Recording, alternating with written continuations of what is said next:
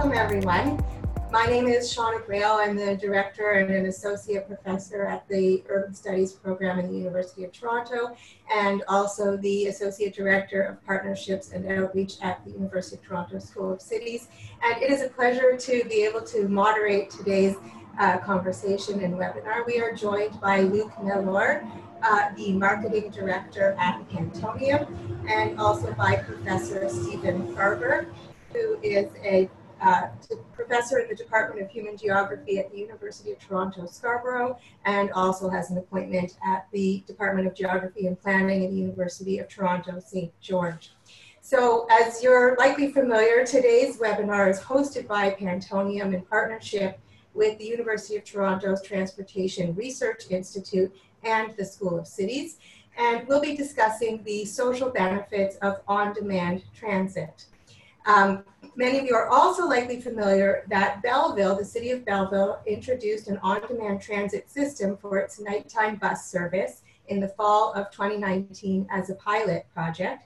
And that system happens to be designed and managed by Toronto-based Pantonium. and it has since been made a permanent feature of Belleville's transit system.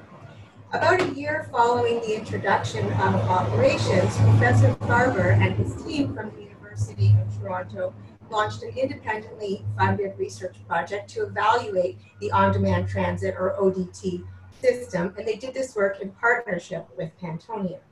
So today's webinar begins with a presentation of the research team's finding, including emphasis on the social benefits of on-demand transit, uh, things like who uses it, why are they using it, what are their perspectives, and what opportunities does on-demand transit present for riders.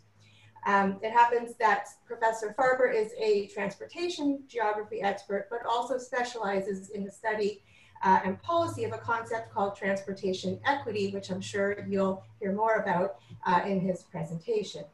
So we'll be uh, beginning with a, a, presentation on the uh, research findings of the study, and we'll then move to a discussion followed by a Q&A with all of the participants, all of you. To ask a question on this uh, webinar, there is a chat, there's both a chat feature at the bottom of your screen on Zoom, and there's also a little button that says Q&A, so you can either, I think you can either chat or use the Q&A to ask your question, and we will be monitoring um, those, uh, those screens in order to be able to see the questions, so there will be a chance to ask questions towards the last third of the webinar.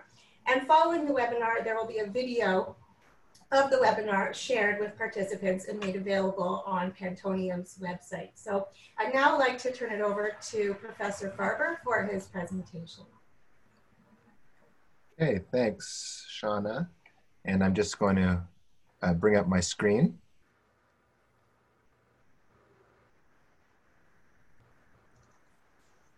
Okay, so can I just get a thumbs up or down if that looks okay to you all? And is the volume okay to everyone? Yep, yeah, it's loud and okay. clear. Okay, great. So um, thanks very much for setting us up, Shauna. Um, I'm thrilled to be here and to present these findings with you. Um, before I begin, I just want to acknowledge um, the rest of my team. Uh, Zhang and Misha Young are uh, co-authors on all of this work with me. They're both PhD students uh, in the urban uh, urban planning PhD students uh, under my supervision at U of T, and they've been working on this project with me from the very beginning. And just to set the project up a little bit, I think a lot of us are familiar with the pilot itself and on-demand transit in Belleville uh, as a as a pilot as, uh, already. So I just wanted to give some academic perspective on on where we're entering into this discussion. And really, the focus of my research and our research group at U of T is, is on how transportation uh, impacts uh, the well being of disadvantaged communities in Canadian cities. And I think that um, the potential impacts of new mobility technologies on disadvantaged groups has been really kind of overlooked or at least needs to be uh, focused on more clearly because there's a lot of opportunities that could be gained by disadvantaged groups um, through the use of, of all of this technological innovation and disruption happening in the transportation space. And at the same time, looking around us, we're, we're very familiar with this problem of um, municipalities and transit authorities more or less being inundated by new opportunities to partner with tech companies in the transportation and mobility space. And I think that um, there's not a lot of guidelines or research out there that can help decision makers A, choose which pilots to go forward with, and B, how to properly evaluate the success or failure uh, of these pilots.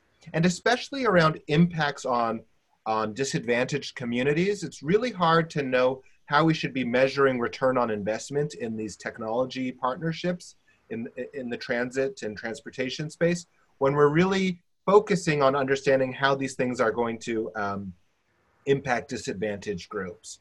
So I think that's where we, uh, you know, I'm coming in with this project and really trying to answer some of those questions with this research. And this is the only theory slide I'm going to share with you guys. Um, I know that we've got a lot of people uh, who have not been in a university class for a very long time, but you know, uh, one of the ways that there's a theoretical framework called transport and social exclusion. It's very, you know, related to issues around transport equity that that Shauna introduced. But the idea behind transport and social exclusion is it theorizes how socioeconomic disadvantages combine with transport disadvantages in order to create this condition called transport poverty.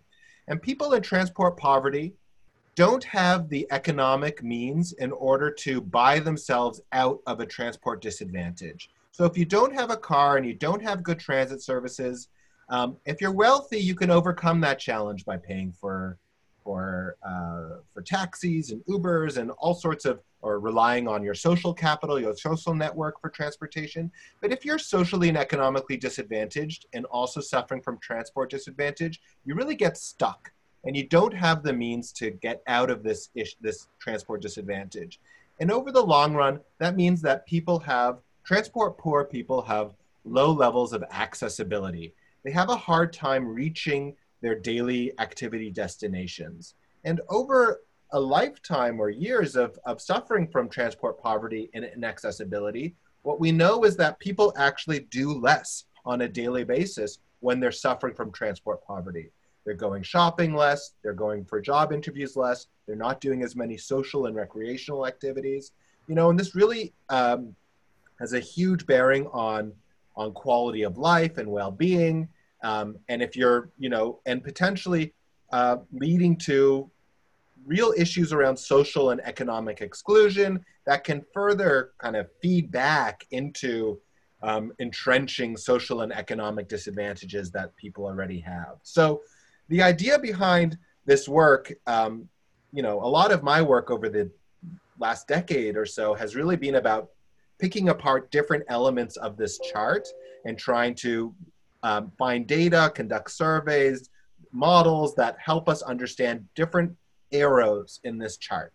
The particular research project that we're looking at today is really over here. And what we see is that on-demand transit in Belleville might be a policy response to intervene on these transport disadvantages.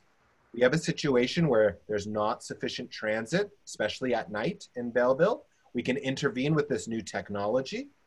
And theoretically, that intervention should find its way through accessibility and activity participation and well being.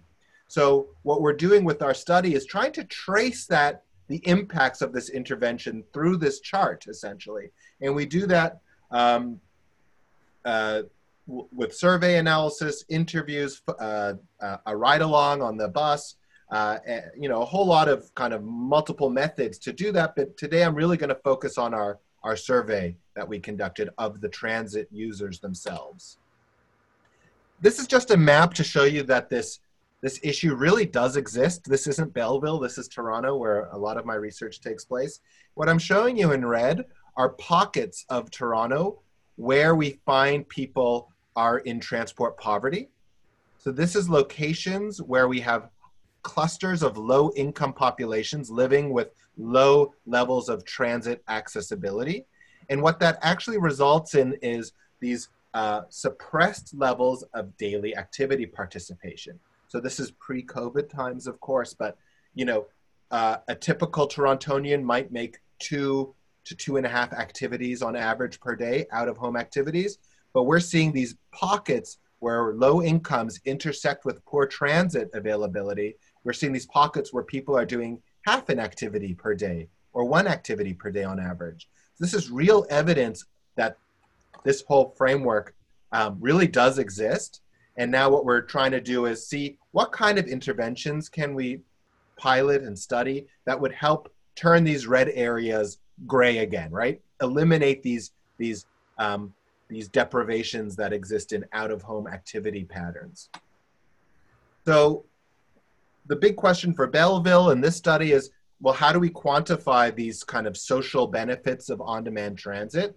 And the way that we do that, Shauna set us up nicely, is we ask who's using the services. We ask about the reasons that they're using it, the frequency of use. We're also looking at satisfaction with different aspects of the services. And then, broadly speaking, we've asked people to tell us about how those services have impacted their lives. Okay, so this is um, all kind of self-stated survey data that we're basing our analysis on for now. We conducted the survey uh, mostly in November of 2019, but we kept it open in order to keep responses coming in until around Christmas time, December 21st of 2019. At the time that we collected our survey, there were about 1,300 people who had actually um, registered and taken a trip on the on-demand transit system. And through our partnership with Pantonium and the city of Belleville, we were able to invite all of those known users via email to participate in our web survey. We also handed out flyers via the bus drivers of the late night bus in order to um, uh, further recruit people who maybe wouldn't respond to an email uh, invitation. In the end, uh, we had about a 20% response rate, which is par for the course in this uh, industry, I would say. And um, the sample size is uh, 260 odd uh, respondents. So for the rest of this presentation, I'm kind of going to give you high level results of, of what we found in the survey. So the first thing that I'd like to just say is that primarily uh, the riders were, were quite young. So um, the majority of our riders were in this 15 to 30 year old age group. Um, I think this is um, both a function of uh, who's doing activities at night, who would do those activities by transit versus other modes like driving, and um, potentially, although we can't say conclusively, there might be some technology issues um, uh, as well, given the, the, kind of the very low numbers of, of older adults uh, using the services. Gender balance, gender was quite balanced, but as people got older into this group, in the 30 to 50 year olds, we see more women than men using the services. Um, in terms of household composition, what we find is that um, even though kind of most people in Belleville live alone or live with like in two person households, most of the users of our trans of the on-demand transit service lived in four or five person households. And if you compare that to this slide where we look at the income distribution, we can start seeing a real story around trans about socioeconomic disadvantage of the users of the system. So we find that people are on very low incomes, the majority earning less than $20,000 a year, right, in these two bars, um, and living in these very large households. So I think these are users who uh, clearly are showing signs of socioeconomic um, deprivation. Um, at the same time, however, we find that most of the users are employed. 46% um, part-time, 33% full-time, and about a quarter of the users are students. Um, of those students, one of the interesting things that we found is that most of the students using the service are international students attending Loyalist College, mostly from South Asia and mostly from India. So there is this group of international students uh, who have come to Belleville to study at Loyalist College. Um, their tuitions are quite high, as international tuitions tend to be in Ontario.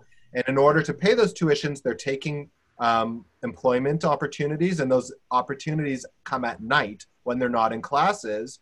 And the transit system is really part of this puzzle of how these international students are able to um, work and pay for their uh, to pay for their studies while they're uh, uh, in Belleville for you know one to three years while we're while they're in that college program.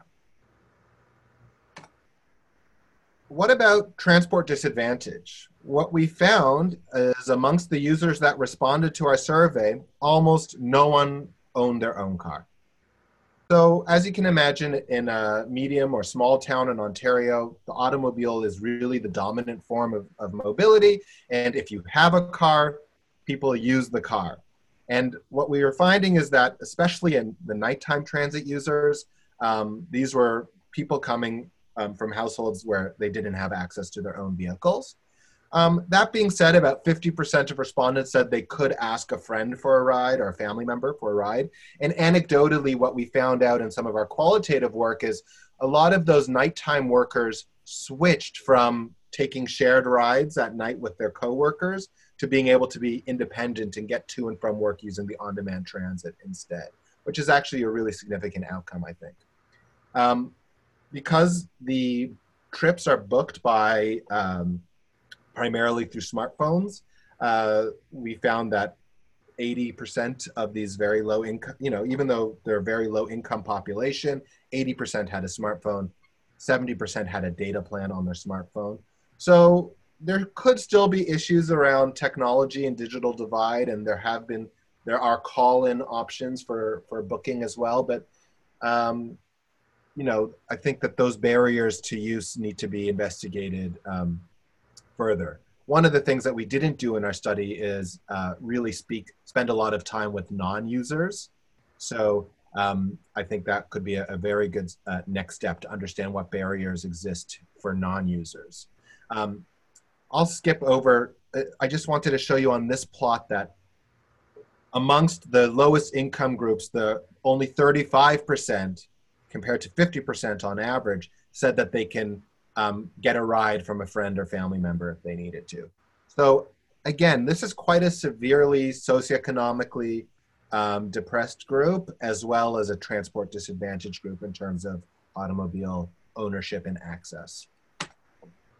Okay, so is the service um, targeting uh, low income disadvantaged communities? Maybe not specifically, but um, in the end, that's who's really uh, taking advantage of these of the new service in Belleville, uh, by and large. Okay, um, what about changes in travel behavior over time? What we find, and I'm sorry, it's a bit of a complicated plot, but we've split the sample, we've split the, this question up into three time periods. Um, right now is during the on-demand transit pilot or during the delivery of those services. For six months prior to the on-demand night bus, there was a fixed route night bus that kind of circulated around the city in a, in a very large uh, route circulating around. And before that fixed route night bus, there was no night bus at all. And what we're seeing, we've asked people to think back to those different periods of time and tell us how often they went out and conducted activities at night. At night. And what we're seeing is that overall, there's been an increase in activity participation at night through these three phases of time. Okay, there's some complications in the details, but the main story is that activity participation rates, self-stated, are going up as these services are being delivered. But when we asked about how people were going out at night before, what we found is primarily um, the modes share is coming from active travel modes. Okay, so for sustainability reasons, that's something to really pay attention to. That the um, overall trip rates are up and activity rates are up, but for people who were going out before, a lot of that was happening by foot and and bike, mostly by foot, really, uh, and a lot of that has now switched to bus. And okay, there's a sustainability issue there, but I think that the benefits of being able to uh, go anywhere in your city rather quickly on a bus is you know far outweighs the um, the accessibility that people have by foot for nighttime uh, travel. Okay, so we do see that a lot of the ridership came from active travel, but that's probably means a huge individual benefit for the people who are now able to take a bus instead of a long nighttime walk to or from work. Okay, why are people using um, on-demand transit? Uh, we allowed people to answer multiple uh, times to this question. So people could say they were doing multiple things when they used on-demand transit.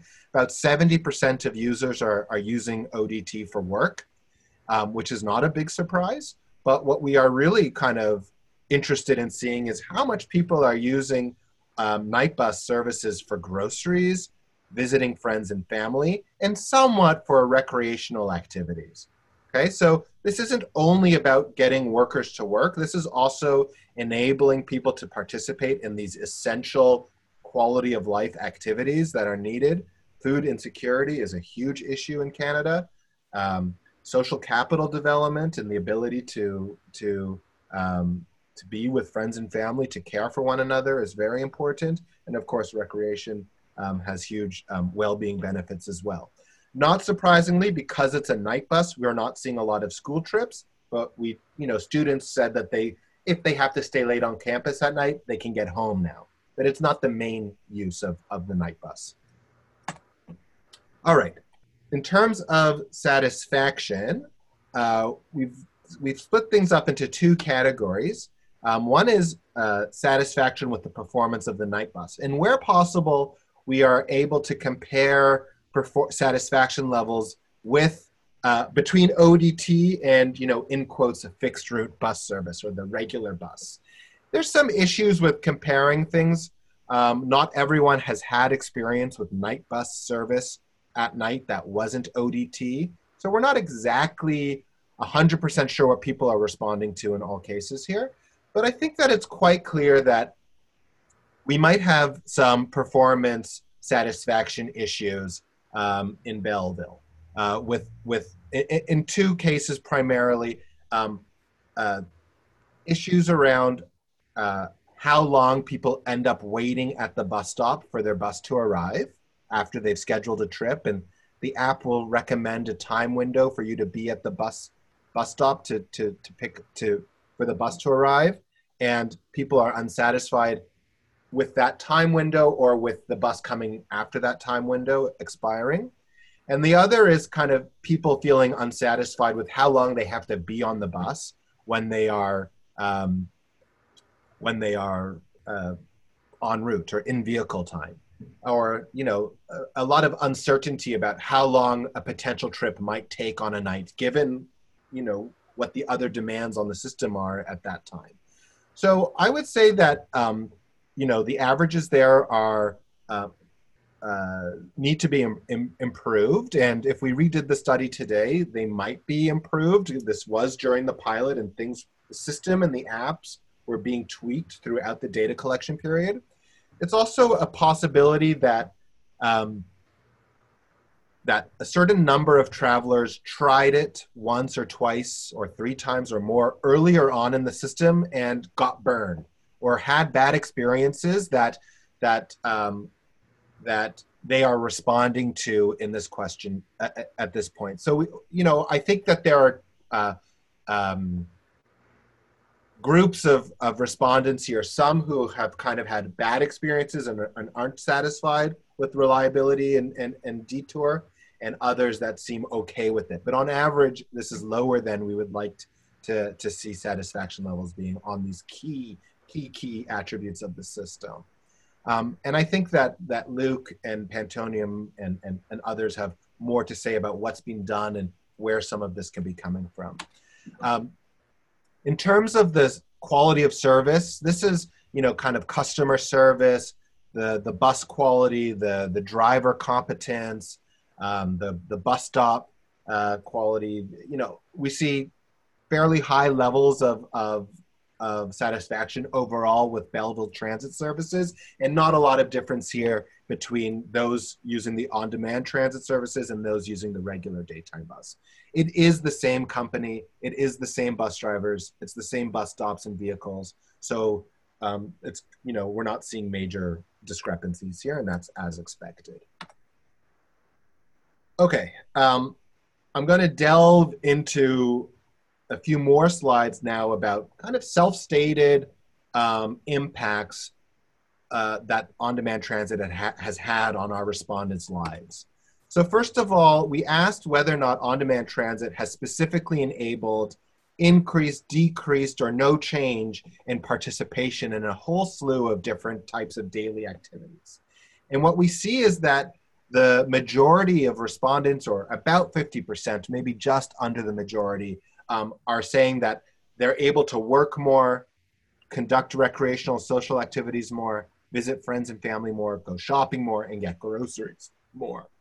And to a lesser extent, kind of, um, there's n- no real impact on healthcare and appointments. This is a night bus. No real impact on school trips. Again, it's a night bus. And gym and physical activity. I guess people don't take the bus to go for a jog, you know, um, or do that physical activity. But I think that makes sense. So we're seeing kind of self-stated. Um, we specifically asked, is ODT allowing you to do more of these things in your life? And people are saying, yes, we think we think that's true. I think that um, given a you know future investigation, we would like to look into these people who are actually saying, no, ODTs had a negative impact on my activity levels. And I think that we would find a correlation between people who have had bad experiences with the system, um, maybe with reliability or wait times or those, and, and people, so people who are saying they're unhappy with those levels, and then people who are saying that, that they're now not able to do as much at night. Um, these are small, small numbers here, you know, 25 out of 260 people, but it's worth um, looking into those those cases for system improvements. I think. Um, in terms of employment activities, what we find is, you know, 70% of people flat out saying, because of ODT, I can take a job at night. And 40% of people saying, I have a better job now that I can, that I have more travel options at night than I did before. In terms of kind of general reflection on, on travel at night, people are saying that ODT does make travel at night more convenient, that people are willing in general to go out more and do more trips at night. And, you know, more than 50% of people saying that they can participate in more meaningful and enjoyable activities at night because of the ODT system. So these are really strong, um, positive you know responses so even though we have that reliability hiccup in satisfaction levels say um, overwhelmingly people do feel satisfied and um, feel like the provision of this uh, on-demand transit service is positively impacting their economic and social lives. In terms of uh, kind of more zeroed in on social activities people responding positively to being able to see friends and family, um, to do more social and leisure activities, uh, feeling like a stronger sense of social belonging or cohesion, participation in arts and culture. I mean, it's really quite striking that overall people are, you know, think that transit at night is really important and that they're responding that um, that this tr- that this socioeconomically disadvantaged group of travelers especially is really able to make more of their lives because of the provision of transit in the evening uh, and nighttime period so um, i'll wrap it up and, and we should use the rest of the time for conclusions but you know we really do see that odt is providing a service in belleville for primarily low income travelers they're mostly employed riders uh, either part-time or full-time employed and ridership is quite frequent. A lot of people using the service four times a week, and uh, many more using it two to three, you know, two or more times per week. And over the period of time, it looks like frequency is rising, frequency of use is rising. Those are strong signs that this is a useful service being delivered. Um, we think that it looks like a lot of the ridership is being drawn from activities that were previously being done by active modes of travel but we also know that overall there's more activities being done now. So some of those riders are coming from mode shifting from active travel, and some are just new activities being done at night that weren't being done before.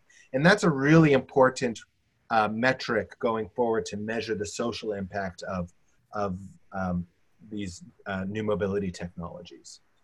Um, you know, just to zero in on this economic, this one economic figure, 70% of the riders are using it for a nighttime commute. So, in terms of how nighttime transit can improve the labor market or labor conditions of workers in your city or town, I think that it's really clear here that if you offer this service, um, it's going to be used for those really uh, key economic reasons like employment, but a great you know side benefit that we saw is 40% using it for shopping, for grocery shopping, and other types of activities as well. So, big co benefits. If your main driver is getting people to work, you can also expect shopping and leisure uh, and grocery shopping outcomes coming with it as well. So, um, just like again to acknowledge Yijue and Misha uh, for doing this research with me, we did have funding from SSHRC and some match funding from CUTRIC to do this work. And Pantonium and Belleville were very instrumental in kind of helping us um, understand the system, how to design it, giving us access to some of their data sets, and how to recruit their riders and speak to their riders. So thank you for that as well. And that's um, it. I think we should move to questions now.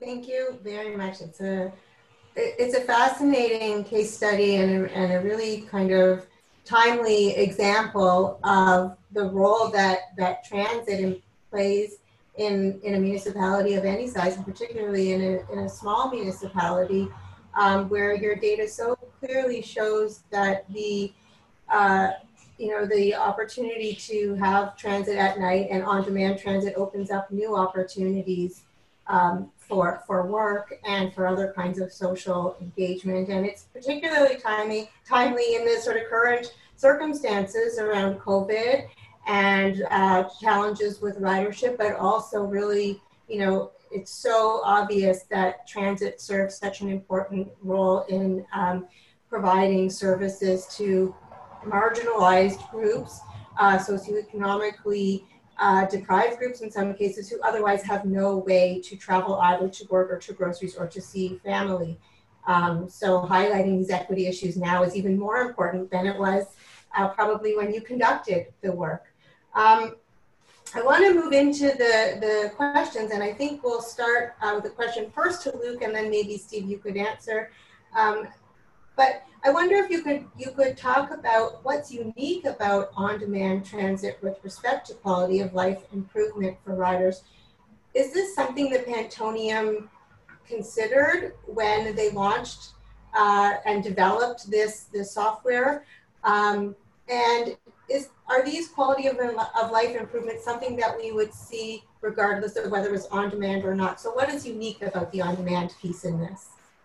Yeah, so um, I think what's unique about this approach is the uh, the coverage uh, um, of the service um, in the city, and that's I think to go back uh, why it was why we were surprised by what happened was you know, you know we had one fixed route covering Belleville at nighttime before uh, and before there was nothing. So, but that but that one fixed route covered it tried to cover most of the city. Um, specifically, it went through the main employment corridor of Belleville, and then it tried to to basically loop around the rest of the city. And I think there's there's a map in the report, and you can see what it looked like before.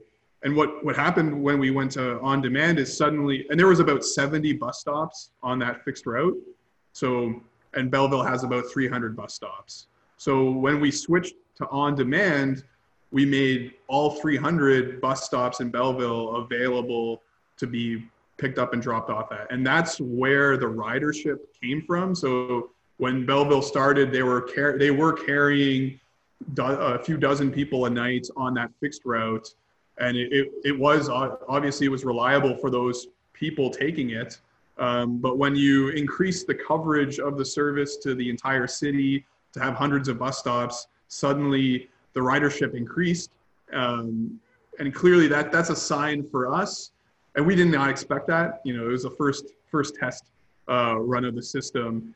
And well it's clear that because more stops were available and suddenly public transit was covering more space with the same amount of resources, um, it's clear that people thought it was more convenient. It was suddenly a convenient option for them because now, if I didn't live along that one fixed route, I now have an option to have access because Belleville had a good network of bus stops um, existing already, where everybody was pretty much living within walking distance. So that change, um, and people voted with their with their wallets. It, it was clearly a, a, a, an improvement on the service, and that's why we had a surge in ridership.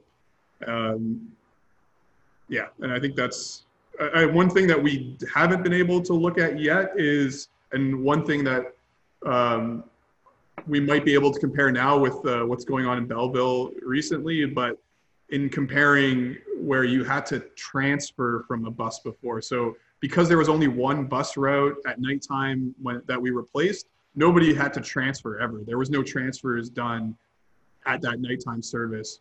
Um, and I think one thing that transit agencies know is that transfers add a lot of friction and, and inconvenience to riders.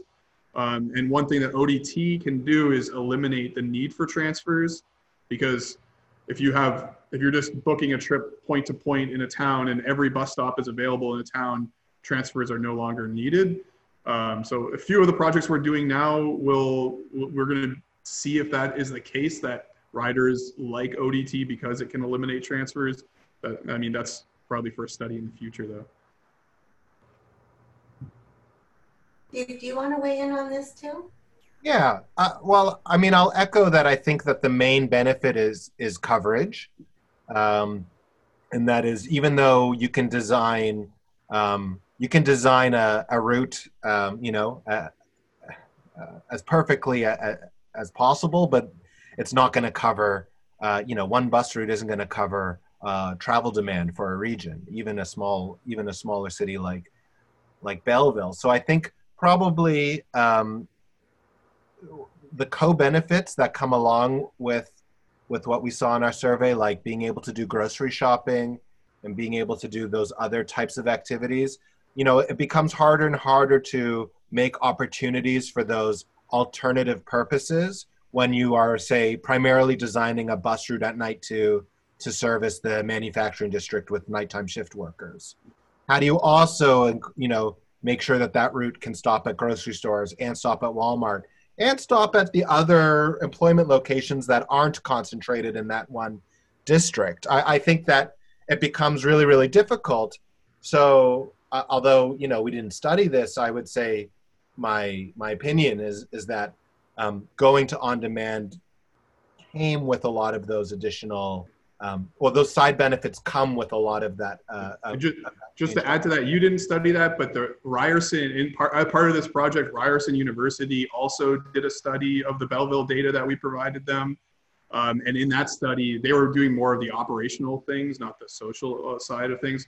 But they did realize that about 50, half the trips were for clearly for employment, but the other half were not for employment and they their conclusion was that a fixed route service wouldn't been wouldn't have been able to capture that unique mix of riders together. It was kind of you'd either have to have one fixed route for the employee transportation and another fixed route for all those other alternative trips.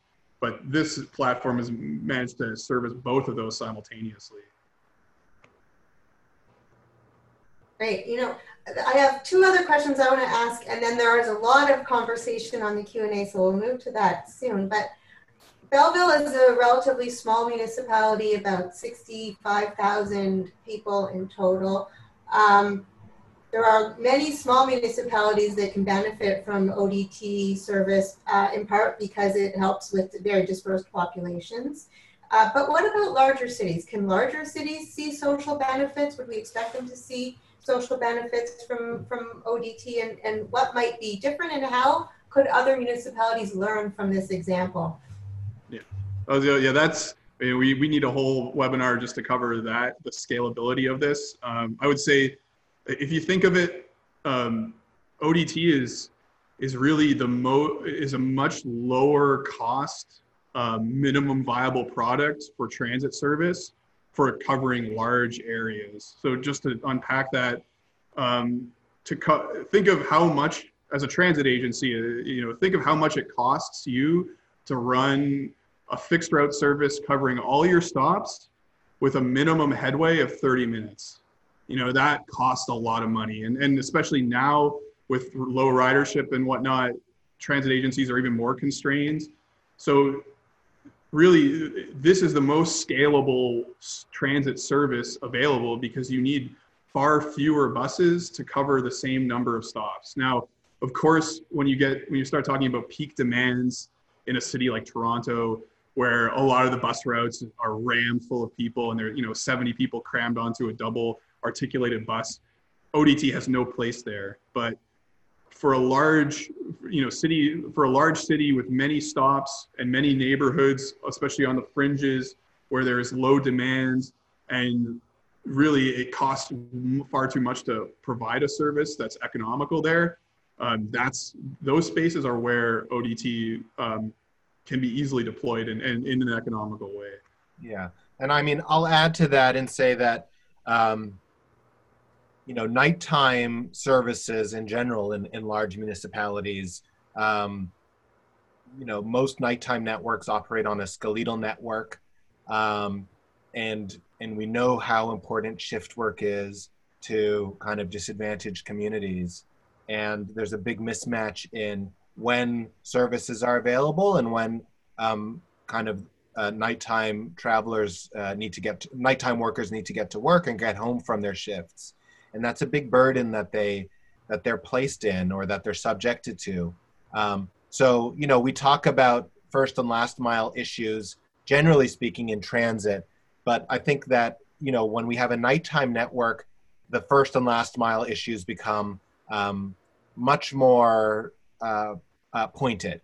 And you know, we really want someone to take a bus, you know, a 40 minute bus ride home from their night shift and then have to walk one and a half kilometers, you know, or two, like in the middle of the night. So I think that that there's opportunity for integration between on-demand transit and the skeletal kind of the backbone night bus network, and maybe that's where this opportunity can be exploited within some of the big municipalities as we get started uh, with with trying to to pilot some of these things in the larger cities.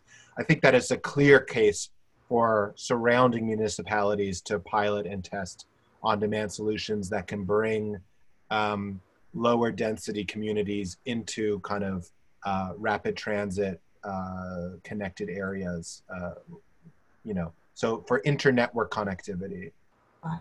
Okay, thank you. Um, you know, I'm going to move to the uh, the very active Q and A uh, now um, because there are a lot of great questions here. And there's a voting system. So if you see a question and you think it should be asked, you can vote for it. The, the top the top voted question with seven thumbs up is uh, from Sandra. Has there been interest from a larger transit agency such as in Toronto to pilot ODT as part of its COVID recovery? Um, and if not, is there some agency you would approach for this? Yeah, uh, so well, we are it, has been an, an interesting few months. So uh, I can't speak much to Toronto. I know we've been talking to the TTC for quite some time. They know about us.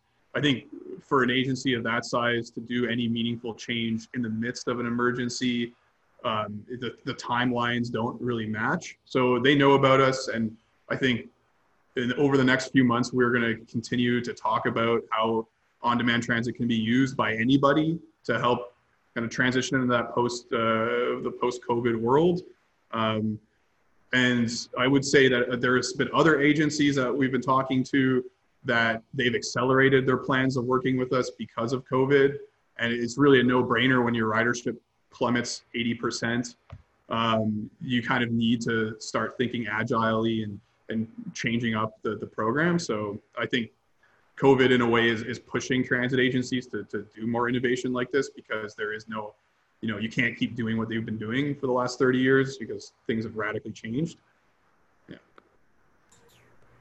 I did notice in the last webinar that the person from Belleville Transit talked about how they actually just shifted their entire system to yeah, ODT yeah. while they're managing through yeah. the crisis. yeah, and I think Paul is in the chat, so if anybody has any questions for him, just shoot him a shoot him a, a chat a message. Moving back to the social equity uh, piece, uh, a question from Willem. When it comes to ODT, what do you think is missing in the service design and delivery of the service from a social inclusion and equity lens. So, I mean, actually, Willem, thanks for the question. And I think that um, I think that, you know, well, my cheap answer is that we still need to do more work to understand um, in a place like Belleville who has decided not to use the service. And until we do that um, study, I, I, really think that we'll have a hard time understanding um, what's missing. Um, you know, of course, um, the typical kind of calls from acad- academia are, are issues around the digital divide. So, meaning some people are able to um, use the technologies that are required to to use this the transit service, and others just simply simply can't or won't adapt, or, or, or you know don't have the money or the knowledge or the technological prowess. Or, you know, there's a whole lot of reasons why why there's a digital divide. So I think that's something that that we really need to look into more. And you know, in Belleville, you can call in to a and speak to a person or leave a message and book your trip um, by phone. But I still think that's a real departure from what um, uh, uh, old timer type transit users are used to be needing to do in order to get around. And it's if for people with grandparents and great grandparents, you know how difficult it is for to learn new skills and and and, and adapt when things around you uh, change. So, so I think issues around digital divide and age discrimination and, and things like that need to be um, better studied. And the approach we took in the end with our survey um, isn't the right approach to do that, right? Because we really only focused on users and riders. So these are people by their very nature at least managed to get around the initial barrier. They all managed to take their first trip at least, right? So who didn't take a trip and why? And I think we really need to understand that. Yeah, and uh, I will add that in Belleville is its own case, and it's it's in, like every municipality is different. So we've had uh, had a, a client um, in the U.S.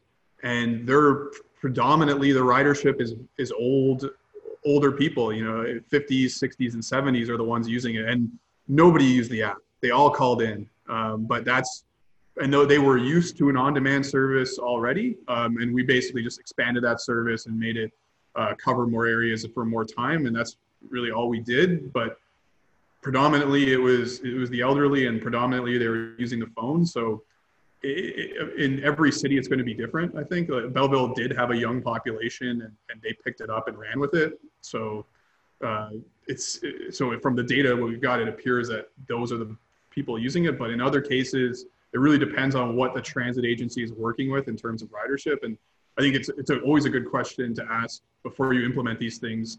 Who do you actually intend to use it? And do you have any data to back that up? Uh, and that's what we always ask as well, because there's definitely ways that the technology can be adjusted to help. Um, and your operational setup can, can help deal with those accessibility issues, but you need to know what you're dealing with before you, yeah. you get into it. Yeah, and I think like the daytime versus nighttime dichotomy is is really important in the Belleville case as well, yeah. and just like trying to understand how much demand is there for nighttime travel on the tr- by transit, you know, for elderly populations.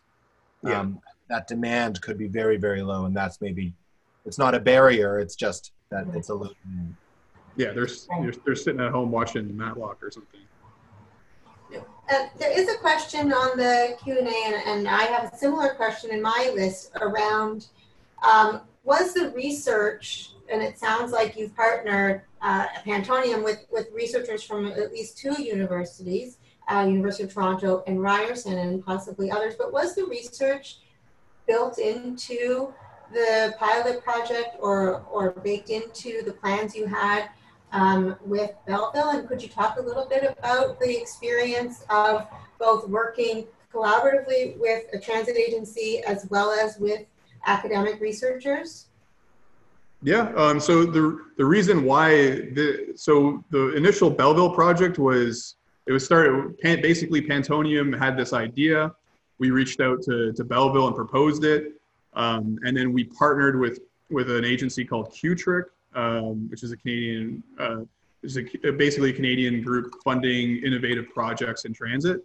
And part of their requirements was two academic partners working with the project in order to have a more holistic approach. So I, it, it, was it, from the very start of the project, we intended to do two research projects around it. And I think from Pantonium's perspective and also Belleville's perspective, we want outsiders to look at the project and make uh, and just research it um, as a neutral party. You know, you know, Steve didn't really, you know, you pulled some punches, but you were still looking at it with a clinical a clinical look at, at how we how this project went. And so from the start, that's what we wanted to do. Um, and I think, and and Belleville was, you know, completely supportive. And I know it's the, the, the fact that they were willing to share the data of the project, I think that's very critical. Um, so Pantonium, we don't own the data that we used. We Belleville owns it, but Belleville was willing to share with academics to, to generate some research out of it. And I think that's an important, um, you know, cities and universities, go, they go together very well. So, you know, if, if a, a private company like Pantonium can also be involved and, and throw in a, or hat into that kind of partnership, it, it works very well. Do you want to weigh in on the on the partnership because it is you know yeah. relatively unique the work that's that's going on here yeah um, so as a researcher i mean i should say that i was kind of conducting research like this um, in advance of the development of this specific project uh, and that um, that it really kind of aligns with um, what I was doing prior to, to the project. And that, um, and as a researcher, a quantitative researcher, we're always looking for for for data, and and in these times, uh, a lot of the data is held um, by um, private companies, and I think when I got started with this, this was an opportunity to kind of um, get my hands on a new type of data set, say that that Pantonium had in its operational database, you know, trip histories and things like that. Um, but it quickly evolved into um, so much more than that. And um, you know, I think that it that it it really worked in this case um, really well, and and uh, and part of that's because of just like the openness from our partners to kind of say you know what steve? We're interested in an impartial results and impartial findings and an impartial research partner. And, and i mean that's music to our ears. So um, it was it was really a great relationship from our perspective because all of the doors were opened. Access for recruitment access to bus drivers to speak to, access to riders, access to data sets. Everything was opened up. And in exchange, it was just a trust that um, we were going to do, you know, responsible, high quality work. And, and I think that it worked both ways in that regard. Are there plans to do more, more research, more study in Belleville or of this pilot in the future? Um, not, not at this time, but with all the COVID stuff going on, uh, so as you mentioned, we had a webinar where Belleville had gone fully on demand during the daytime, just in response to this.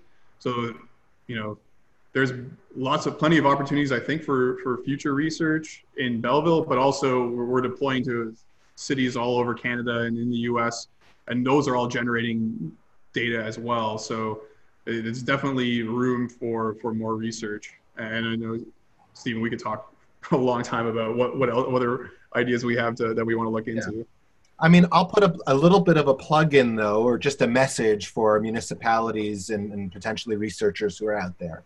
One of the things that we struggled with with our work is by the time we went out into the field to, to collect our data, it was hard to find respondents who had um, prior experience uh, or or uh, or a reliable ability to tell us about what their transit and activity patterns were like before ODT came to town.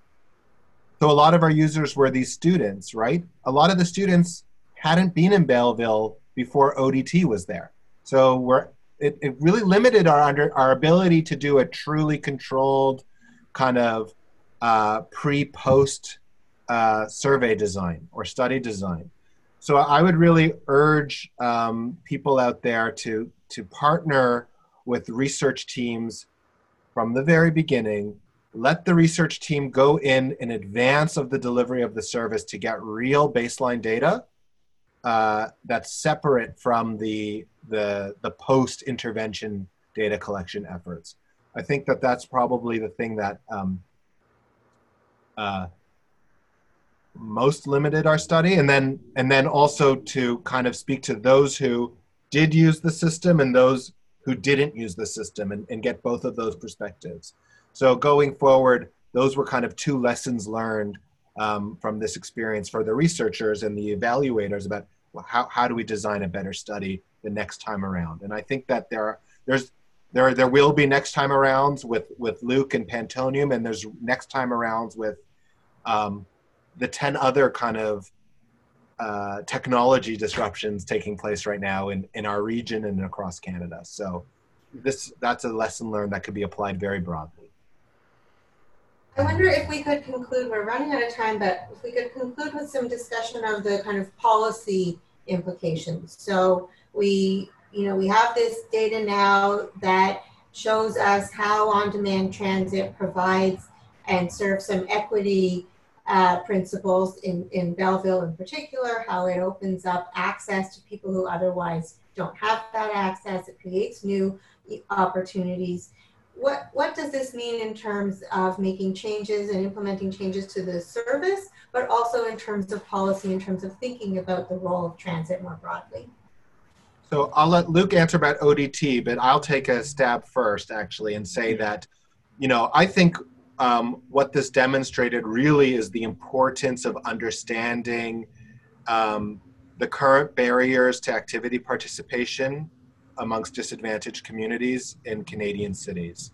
And that our planning processes need to adapt in order to A, better understand the needs of these disadvantaged groups, and then B, design services that can cost effectively improve the well being of the most disadvantaged uh, communities in our cities across Canada. So I think that that this is evidence that we can get that understanding that we can use technologies in a socially responsible way to improve the lives of disadvantaged people, that we can have real impact, and that we need to kind of start prioritizing that mission overall. Um, and especially in the time of COVID, where honestly speaking, the vast majority of people who have the option to avoid transit right now will be trying to avoid transit for the foreseeable future. So what are we going to do about all those people who are left behind? Yeah, uh, I think that's yeah. Couldn't have said it better myself, Steve. Um, I, I think what we need to look at for on a municipal policy level is clearly every city needs to have at least the, the smallest, most baseline on-demand transit service to to at least at least test it out and see what happens. Um, and I think every city can afford to put two buses on the road late at night and see you the ridership that they get. Um, and I think I'm not sure if that's this is going to be a, a, provincial or or like a very top down um, type of approach, but clearly, and especially as it, with COVID, you can't leave everybody behind who are who are stuck with transit.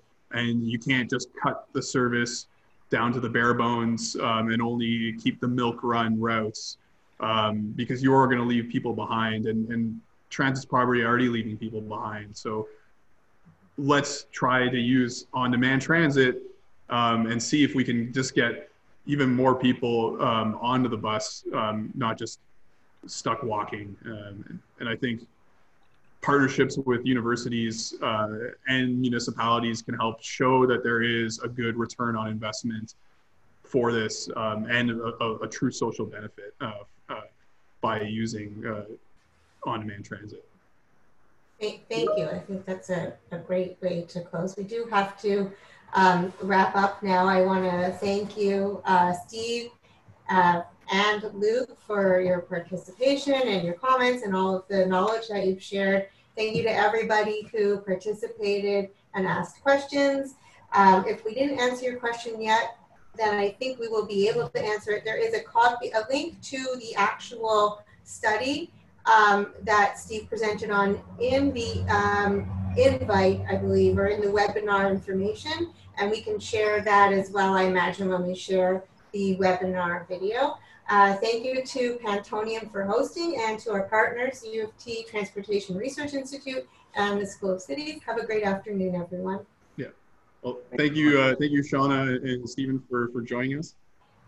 Yeah, thank you. Hey, yeah and everybody, uh, the the deck and the the presentation video will be emailed to you. And if you do have any questions, just reply to any of those emails uh, with your questions, and and I can get back to you. Uh, yeah, thank you, everybody, and, and have a good rest of your day.